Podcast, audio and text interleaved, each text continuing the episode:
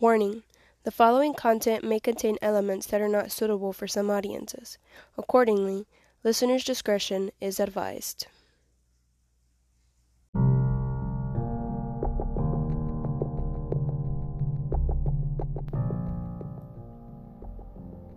Hi, I'm your host Jared, and with me is my co-host Michaela. Hi guys, welcome to What the Criminology. Today we have a very disturbing case to talk about with you guys, especially for us, since we have a little one here at home. This is the case of Janine Jones, the killer nurse, or also known as the baby killer. Yeah, this one hits very close to home for some of us, so we strongly suggest if you have a weak stomach, then this episode is not for you, and you can skip this week's episode. But we do hope to see you in the next episode. Now let's begin.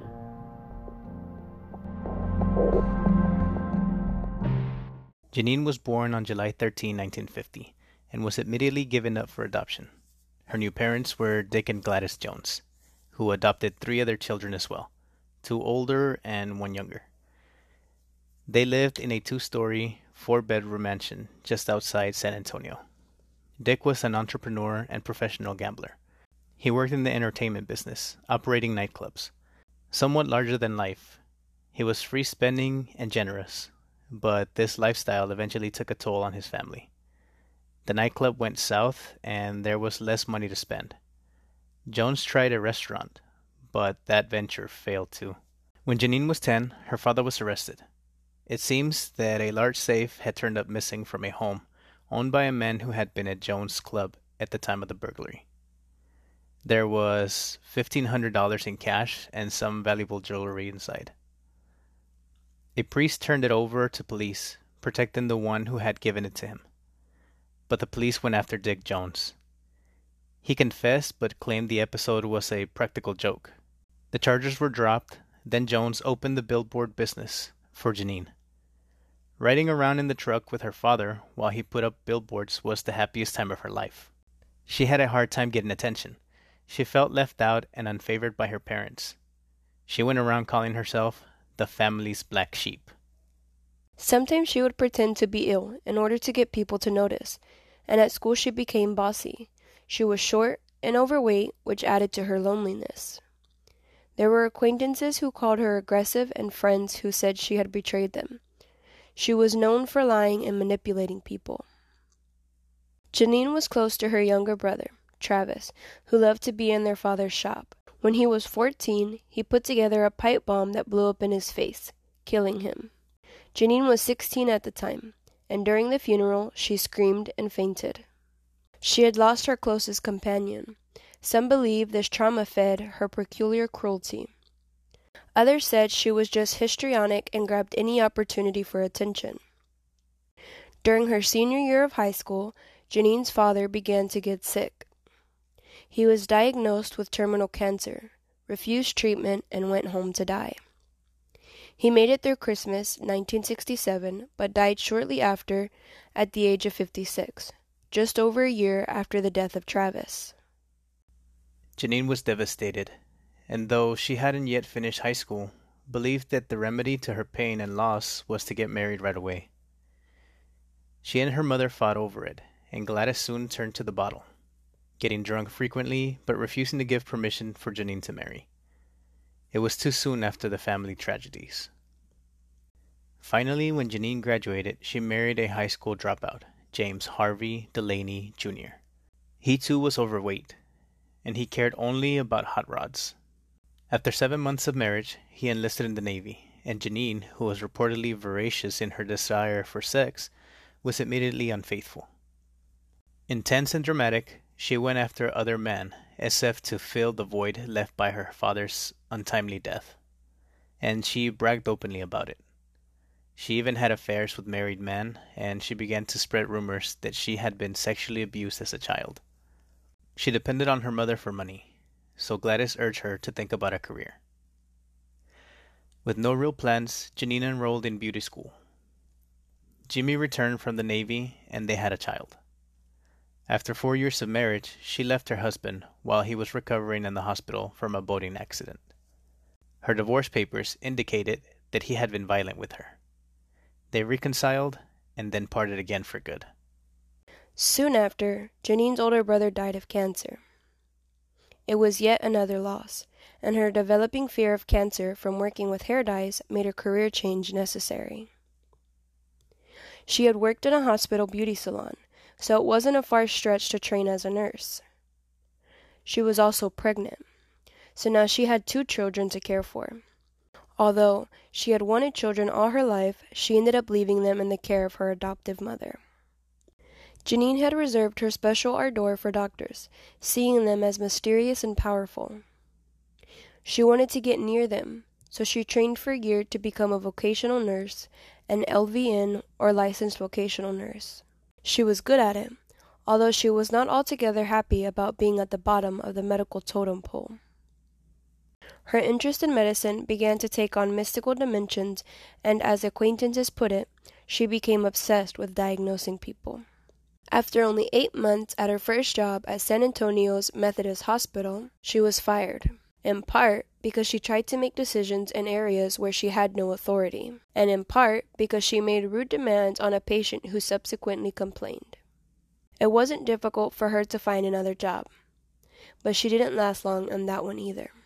Eventually, she was hired in the intensive care section of the pediatric unit of Bexar County Medical Center Hospital. It was here that she would leave her mark, a tragic one. Janine worked as a nurse in the pediatric department of the Bexar County Hospital in San Antonio, Texas. She was well respected and considered to be totally dedicated to the job of nursing sick babies. Even so, in the short period of May to December nineteen eighty-one, twenty babies died from either cardiac arrest or bleeding. Her first victim, while at Bexar County Medical, had a fatal intestinal condition, and when he died shortly thereafter, she went berserk. She brought a stool into the cubicle where the body lay and sat staring at it. The other nurses could not understand her behavior. She hadn't even known the child and had barely been around him, so why the excessive grief? It soon became clear to associates that Janine liked to feel needed, and she would often spend long hours on the ward during her three to eleven p.m. shift, inciting that her attention was important to a certain patient. However, she skipped classes on the proper handling of drugs and in her first year made eight separate nursing errors, including while dispensing medication. She sometimes developed a dependency on sick children, so she would refuse specific orders because she wanted to do what was best for the child. While there were sufficient grounds for dismissal, including coming in one night drunk, the head nurse, Pat Belko, liked and protected her, which gave Jones a feeling of invincibility. She never liked to admit any mistakes, and now she had someone in power to back her up. She tried to bully new nurses into looking to her for help, and more than one nurse transferred out of the unit to get away from her. As she took charge, Janine grew more arrogant, aggressive, and foul-mouthed. She liked to talk about her sexual conquest, both past and future. Not many people liked her. She would make harrowing predictions about which baby was going to die, which upset the new nurses she was training. Then a new doctor came to the ward, James Robotham. Hired as the medical director of the pediatric intensive care unit, he took more responsibility for patients than other doctors had, and that meant edging out the nurses. He also made them more accountable, which didn't sit well with them, all except for Janine, who welcomed the opportunity to bring more problems to someone's attention, because that meant attention for her. Her other means for getting notice was to go to outpatient clinics for minor physical complaints of her own. She did this thirty times in just over two years. Although she was never officially diagnosed, she may have been suffering from a form of Munchausen syndrome, in which people become hospital hobos, to get attention from caring staff that they feel they missed out on as children. Even when Janine wasn't at some county clinic, she was complaining about her health and seeking some leverage with it. One physician said her problems were psychosomatic. Jones demanded to be put in charge of the sickest patients. That placed her close to those that died most often. She loved the excitement of an emergency, and even seemed to enjoy the grief she experienced when a child didn't make it. She always wanted to take the corpse to the morgue.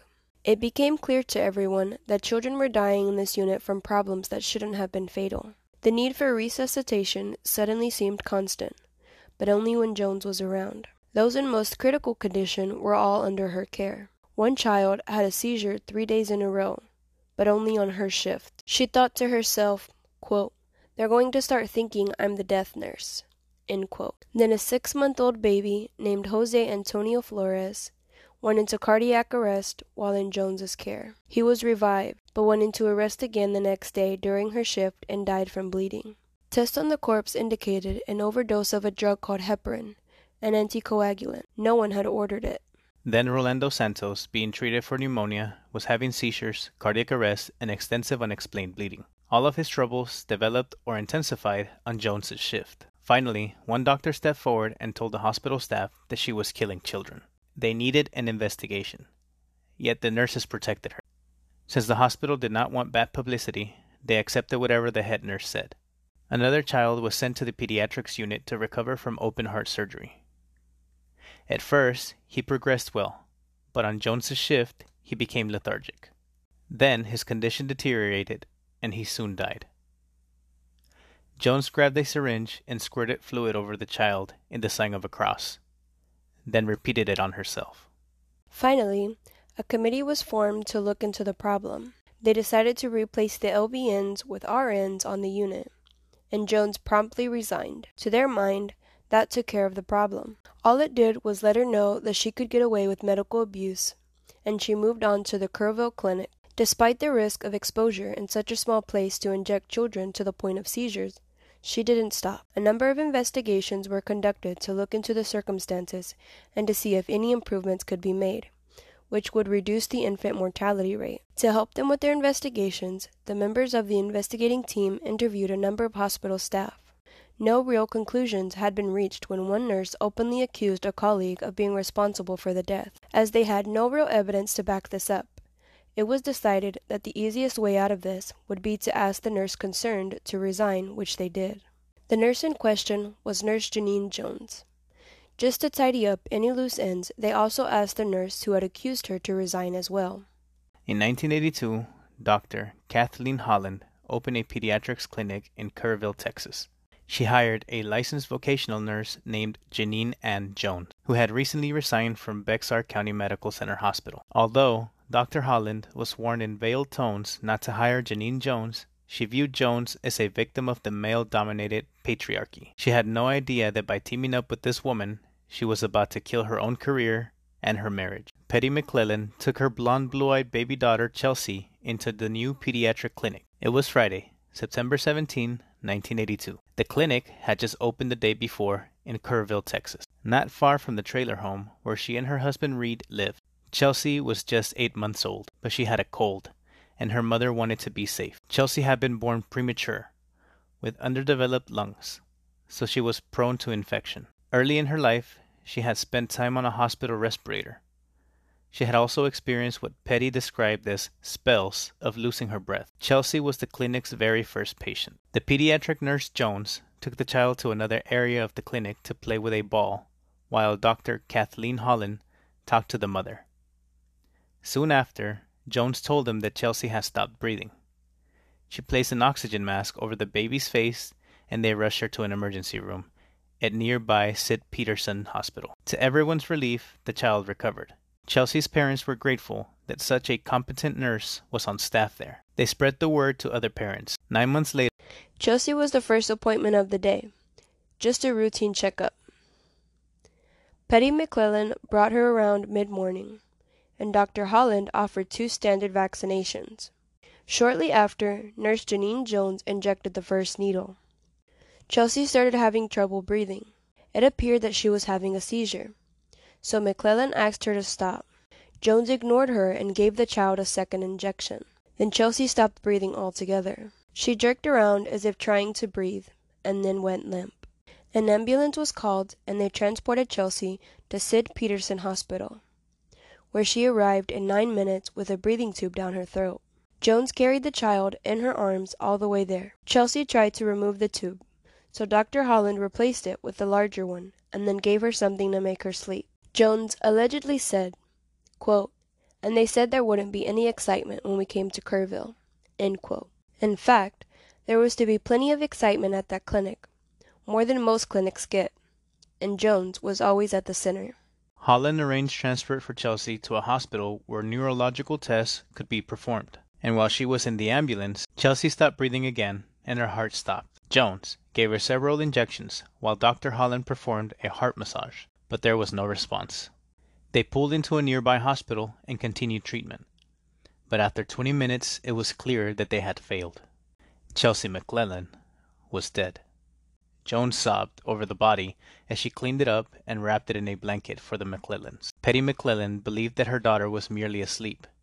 No matter what anyone said to her, she could not come to terms with the fact that Chelsea was dead. They all returned to Sid Peterson Hospital, and Jones carried the child downstairs to the hospital morgue. Doctor Holland wanted an autopsy. She was not going to just let this go as a cardiac arrest. This whole thing had been too unusual. Chelsea had not ever come in with a complaint. She had been there for a routine examination. The autopsy was performed, and Holland waited for the results. In the meantime, the McClellans arranged the funeral. After a few weeks, it was determined that Chelsea had died of S I D S, an often fatal breathing dysfunction in babies. But new tests would later challenge that conclusion. Petty McClellan was unable to cope. At the funeral, she screamed and fainted, and her relatives urged her to seek help from a psychiatrist. Thanks to that, she had spent a considerable amount of time in a haze, but the sharp grief had not yet dulled. One day, a week after the funeral, she went to the Garden of Memory cemetery to lay flowers on her daughter's grave. As she approached the grave, she saw the nurse from the clinic, Janine Jones. Oddly, she was kneeling at the foot of Chelsea's grave, sobbing and wailing the child's name over and over. She rocked back and forth, apparently in deep anguish, as if Chelsea had been her own daughter. "What are you doing here?" McClellan asked. Did this nurse feel guilty about her role in Chelsea's death? Perhaps she had neglected to do something that made the crucial difference. Confronted, Jones returned a blank stare, as if in a trance, and walked away without a word. When she was gone, McClellan noticed something else.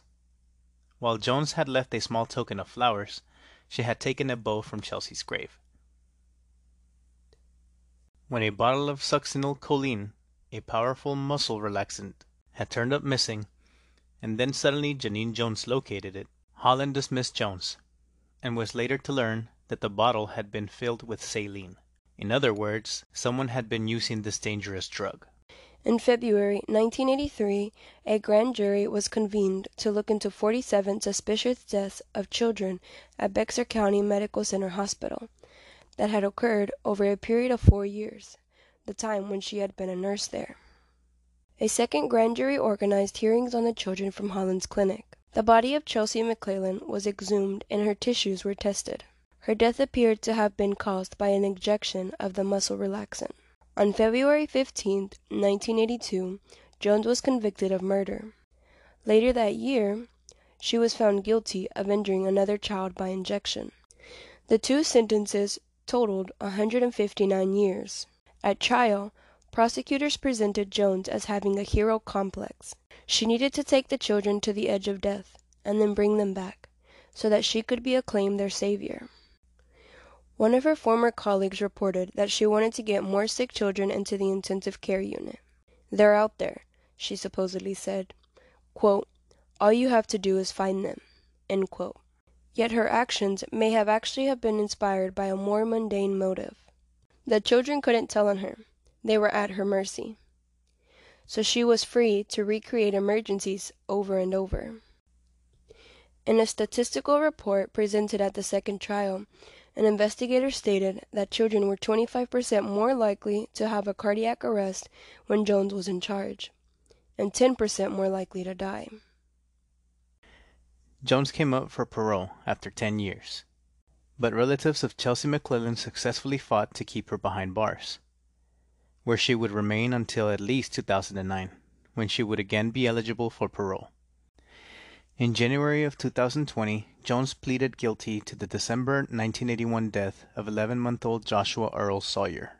She was scheduled to go on trial on February of two thousand twenty in the murder case. As part of the plea agreement, the remaining charges in the deaths of four other babies were dismissed. The agreement also allows for Jones to get her Bible back that was confiscated by prosecutors for use as evidence during the trial. The plea deal doesn't come close to what you did to these families, and the tragedies that you caused. You took God's most precious gifts, babies, defenseless babies. District Judge Frank J. Castro said, quote, I'm going to follow this agreement that you agreed with your attorney and state, but I truly believe that your ultimate judgment is in the next life, end quote. Janine Jones will be eligible for parole after serving twenty years in prison. She will be eighty-seven years old at the time of her release. The odds are she will be taking her last breath in prison. No one will ever truly know the number of victims she truly claimed, but some...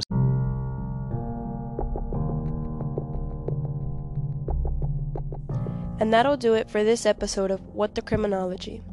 Don't forget to find us on Facebook at What the Criminology. You can also find our podcast on Anchor F M, Google Podcast, Apple Podcast, and Spotify.